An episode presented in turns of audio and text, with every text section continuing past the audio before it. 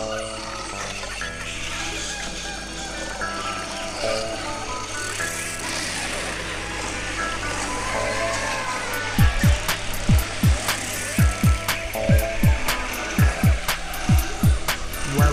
the Natural Selection Podcast. Hello and welcome to another episode of the Natural Selection Podcast with me, Emily. Today I'm talking with Josh Styles all about our precious peat bogs here in the U K. Josh is a botanist, a science communicator, and is also the project coordinator of the Northwest Rare Plant Initiative. He's a man on a mission, having already reintroduced forty-four plant species on the brink of extinction, including incredible success with peatland species. I had so much fun recording this, and I hope you guys enjoy it as much as I did.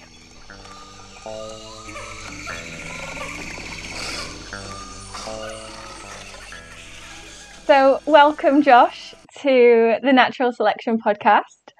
I'm so happy to have you on today and to be speaking to you. I wanted to get you on to talk about peat bogs.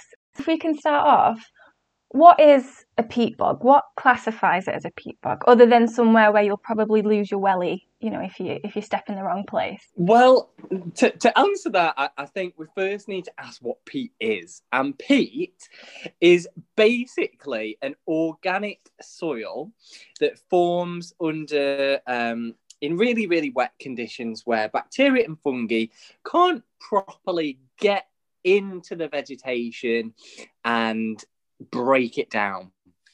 Um, and the reason they can't break down vegetation properly on, on peat bogs, um, which are these really wet environments, is because they are so wet.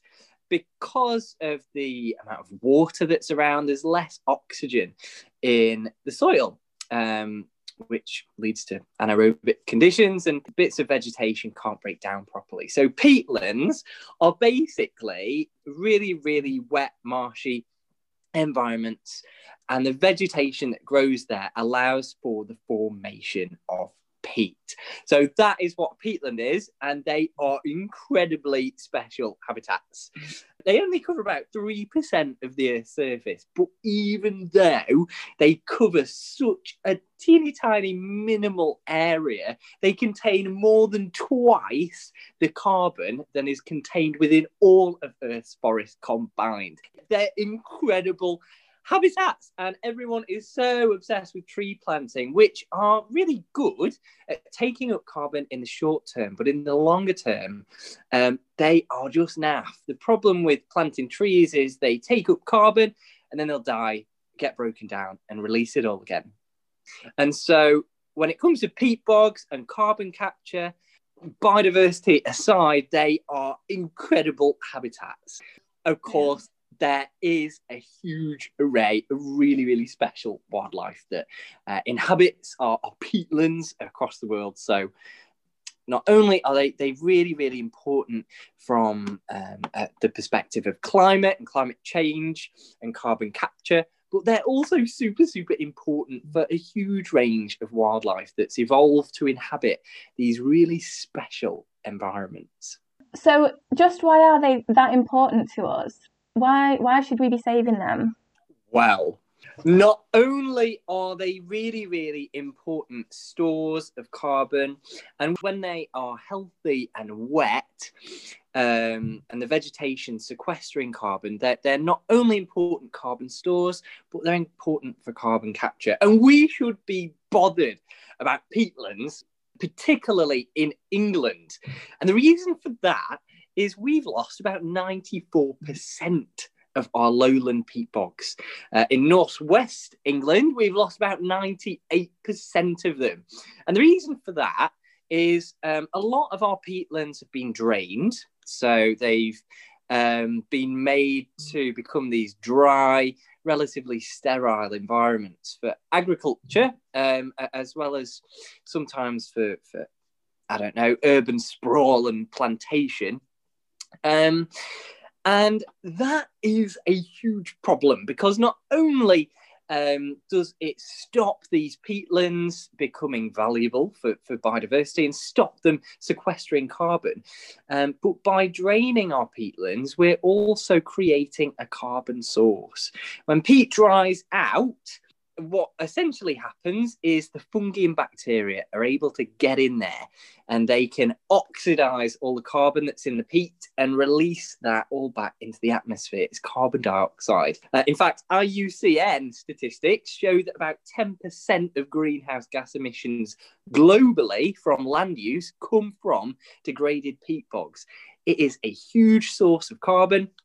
Um, and we should be really bothered about peatlands and peatland restoration, which should be right at the top of the environmental agenda, in my opinion, um, as opposed to tree planting, which can actually be quite damaging um, and not so good for climate um, issues and biodiversity issues. So, why are people draining peat? What what are we using the peat for? Why is it so important to us to to have it? Right, why don't we just leave it there?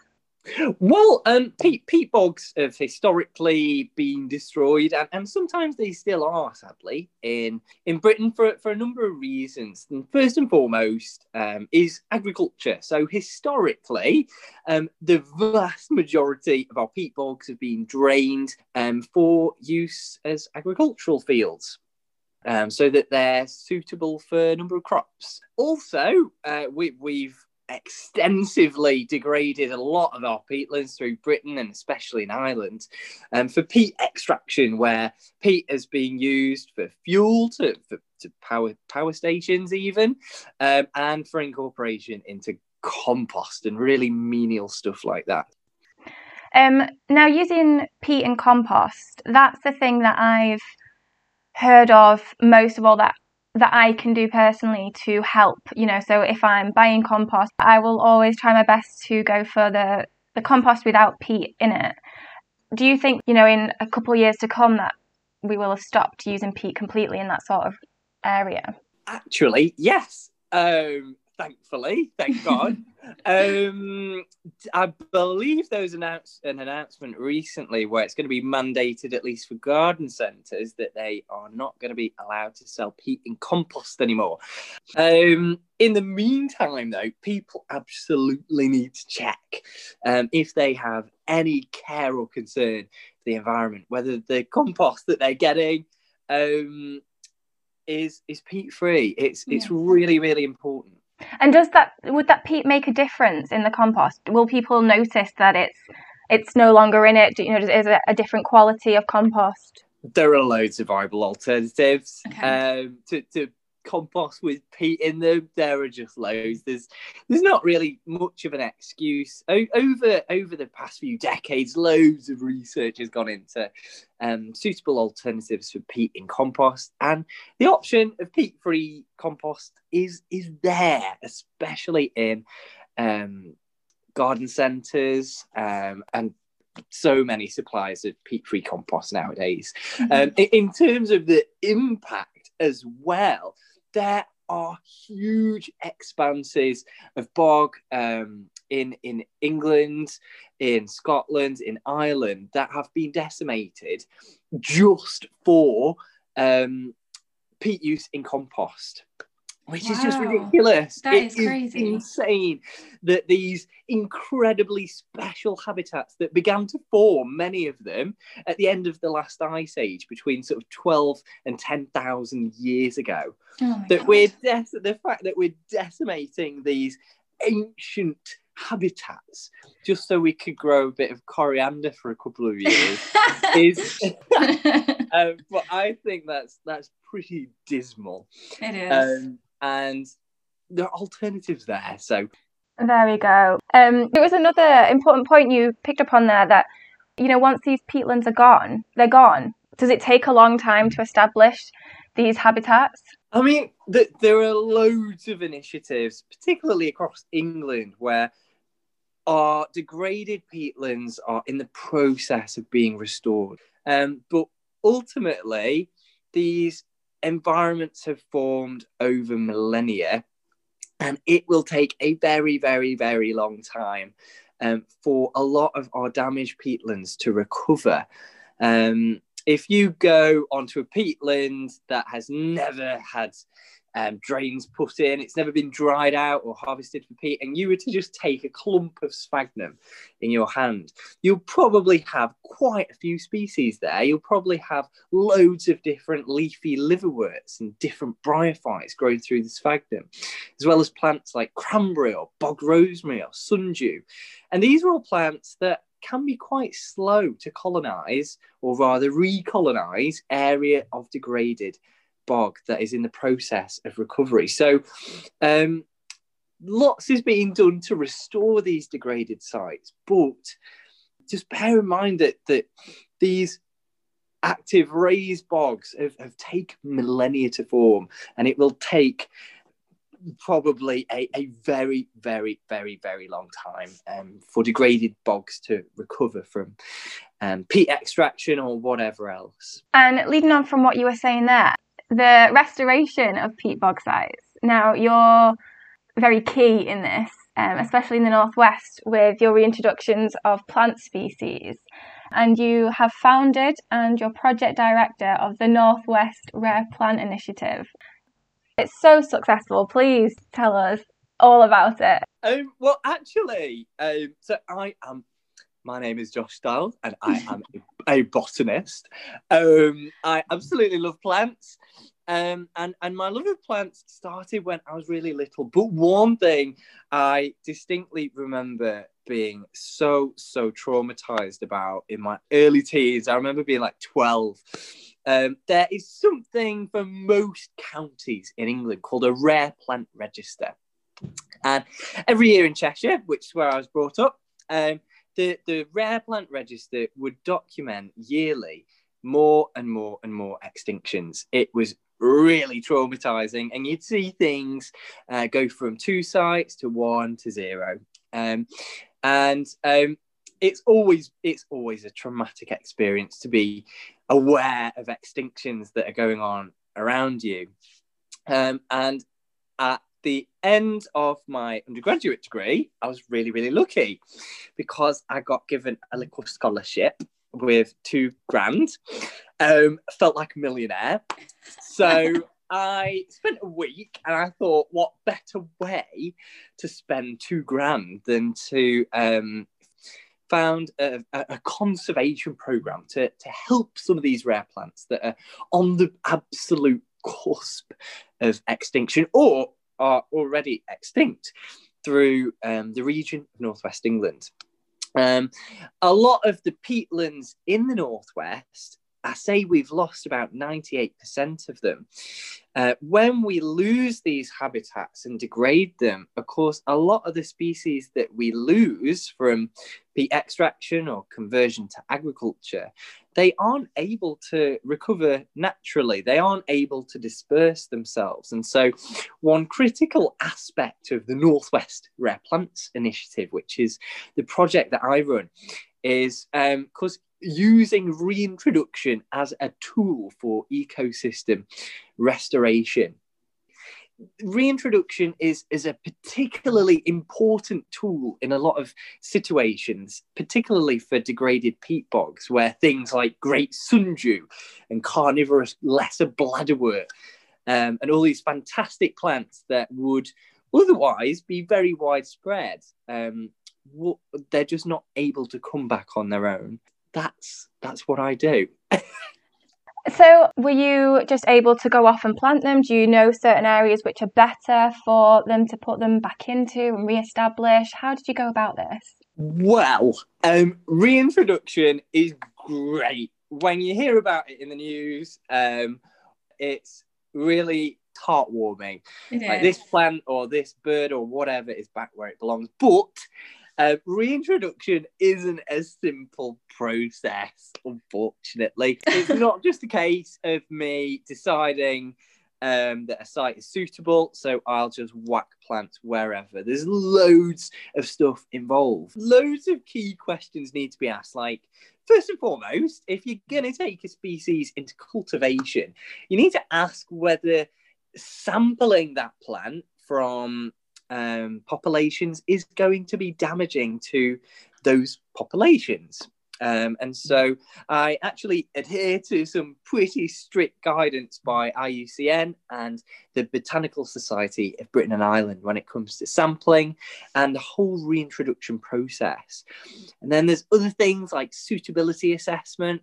I have to get uh, consent for most reintroductions from Natural England, where I'll have to put together detailed feasibility documents.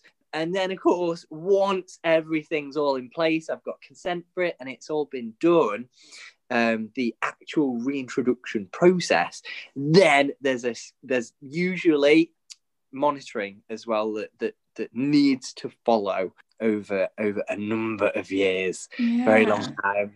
Pretty, pretty complex process, more complex than it sort of sounds uh, initially, I suppose. Well, I mean, it seems like you've had great success with these. Um, I'm just going to point out three in particular, um, which are some of my favourites. So first of all, golden bog moss. Um, I think mainly for the colour. I absolutely love that colour. For anyone who doesn't know, it's um, like a deep golden colour. The next two are the carnivorous plants. Can you tell us a little bit more about lesser bladderwort and great sundew, please? Oh my God, yes. Okay. um, well, a, a lot of the reintroduction work that I'm involved in is across the Greater Manchester Mosses, which are probably some of the region's most degraded uh, peatlands. Um, and sadly, because of agriculture and peat extraction and one thing and another, lesser bladderwort and great sundew are plants that went extinct there over one hundred fifty years ago. However, loads of stuff has happened in, by Lancashire Wildlife Trust and loads of other people that have helped to restore some of these bogs. And so, because the habitat was suitable again after one hundred fifty years, I've been involved in a reintroduction, or reintroductions, plural, for lesser bladderwort and great sundew. They're both carnivorous, and I like lesser bladderwort best because it is one of the fastest plants on the planet. Looks like a bit of pond sludge uh, to the untrained eye, but when you get up close and personal, it has these bladder-like traps, and these traps um, have evolved over eons, um, really, really complex structures. And essentially, when an aquatic invertebrate passes one of them, the trap opens up and sucks it in within one ten thousandth of a second uh, and digests it. So not only are, are the bladderworts and lesser bladderwort really, really super, super speedy, um, but they also are some probably some of the most successful predators on the planet. Um, a single plant can consume over ten thousand animals every year, which is pretty good going for a, an organism that people might think of as passive, a plant. Yeah.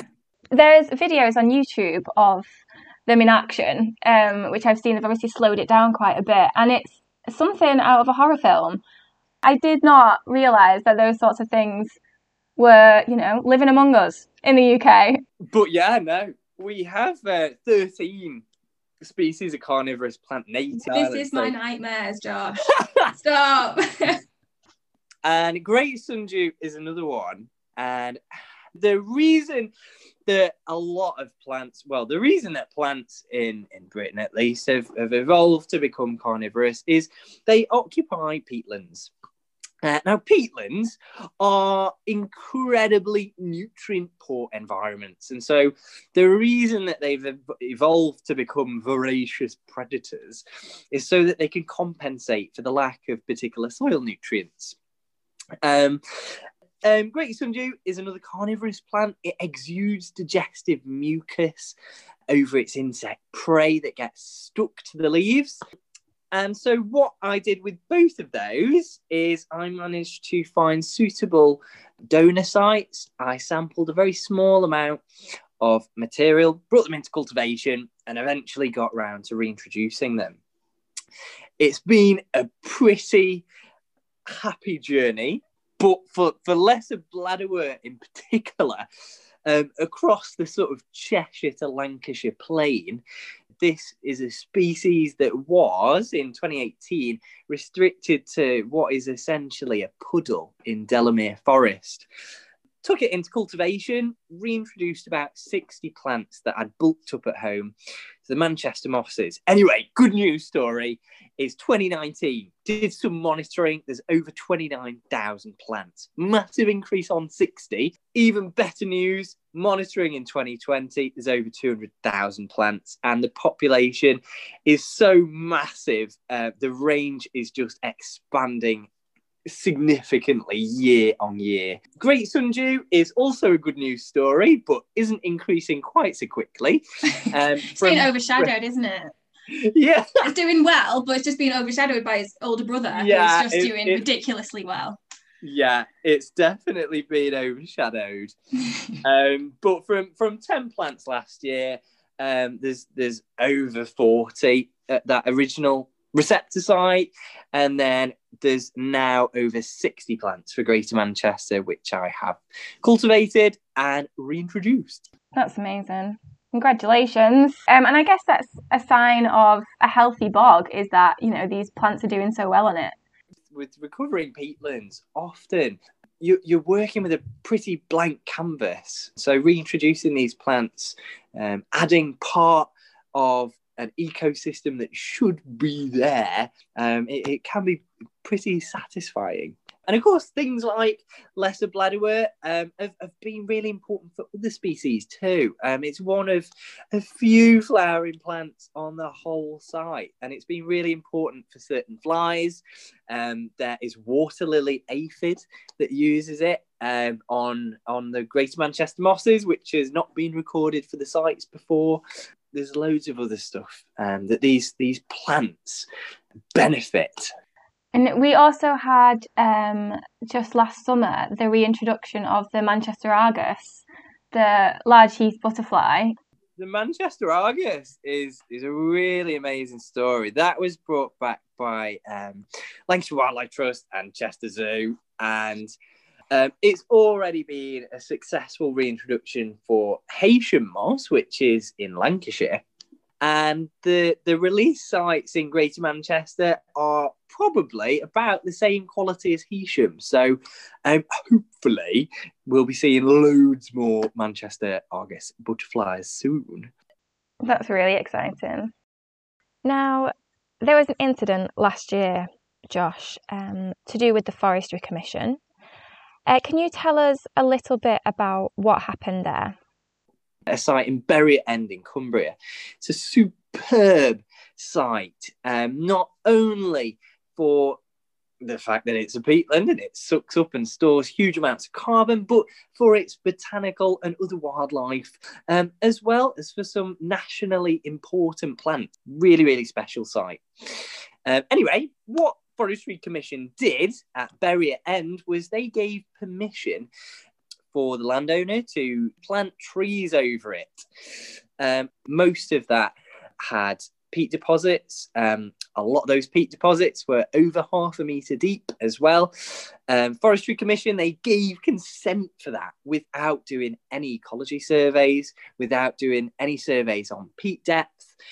And it was a national scandal, which I'm very happy about, because DEFRA and Natural England work with Forestry Commission, and they've taken all the trees, or they will be taking them off the peat. I think we need to find a way to promote them more, to make bogs sexy. How can we do this? Well, there actually, there's a carnivorous plant that grows on some peatlands, and it has an S T I, common butterwort. So that's pretty sexy, isn't it? And and there's a group of plants, the lycopods, um, or more specifically the club mosses, and a lot of club mosses, um, or some club mosses grow on peatlands, and club mosses, they, they predate the dinosaurs by hundreds of millions of years. They look like alien Christmas trees, and they are also used for the manufacture of anal suppositories and condoms. So that's pretty oh, wow. sexy as well. Yeah, definitely. So what exciting things have you got coming up in the pipeline? Um, well, I've just sort of undertaken my, my forty-fifth reintroduction. So, but um, a, a really something I'm really excited for is just to continue monitoring all of those things into the longer term. As well as that, I'm, I'm hoping to uh, be reintroducing a, a really, really special plant to Cheshire called marsh lousewort. It is a parasite or a semi-parasite. So although it, it has chlorophyll and produces its own energy, uh, what Um, marsh lousewort does is it, it attaches its roots to the roots of, of nearby plants and sucks up nutriment for itself. But sadly, marsh lousewort went extinct because of poor management um, at a few sites in Cheshire. Um, however, Wimbury moss, um, the, the habitat is recovered now through some areas, and, and so hopefully I, I should be able to reintroduce that plant. Oh, that's so exciting. Um, so if that, if you were to give a little take-home message for the people listening about peatbogs, what would it be? I, I think a take-home message to anyone who has an interest in gardening is perhaps to buy compost that's peat-free.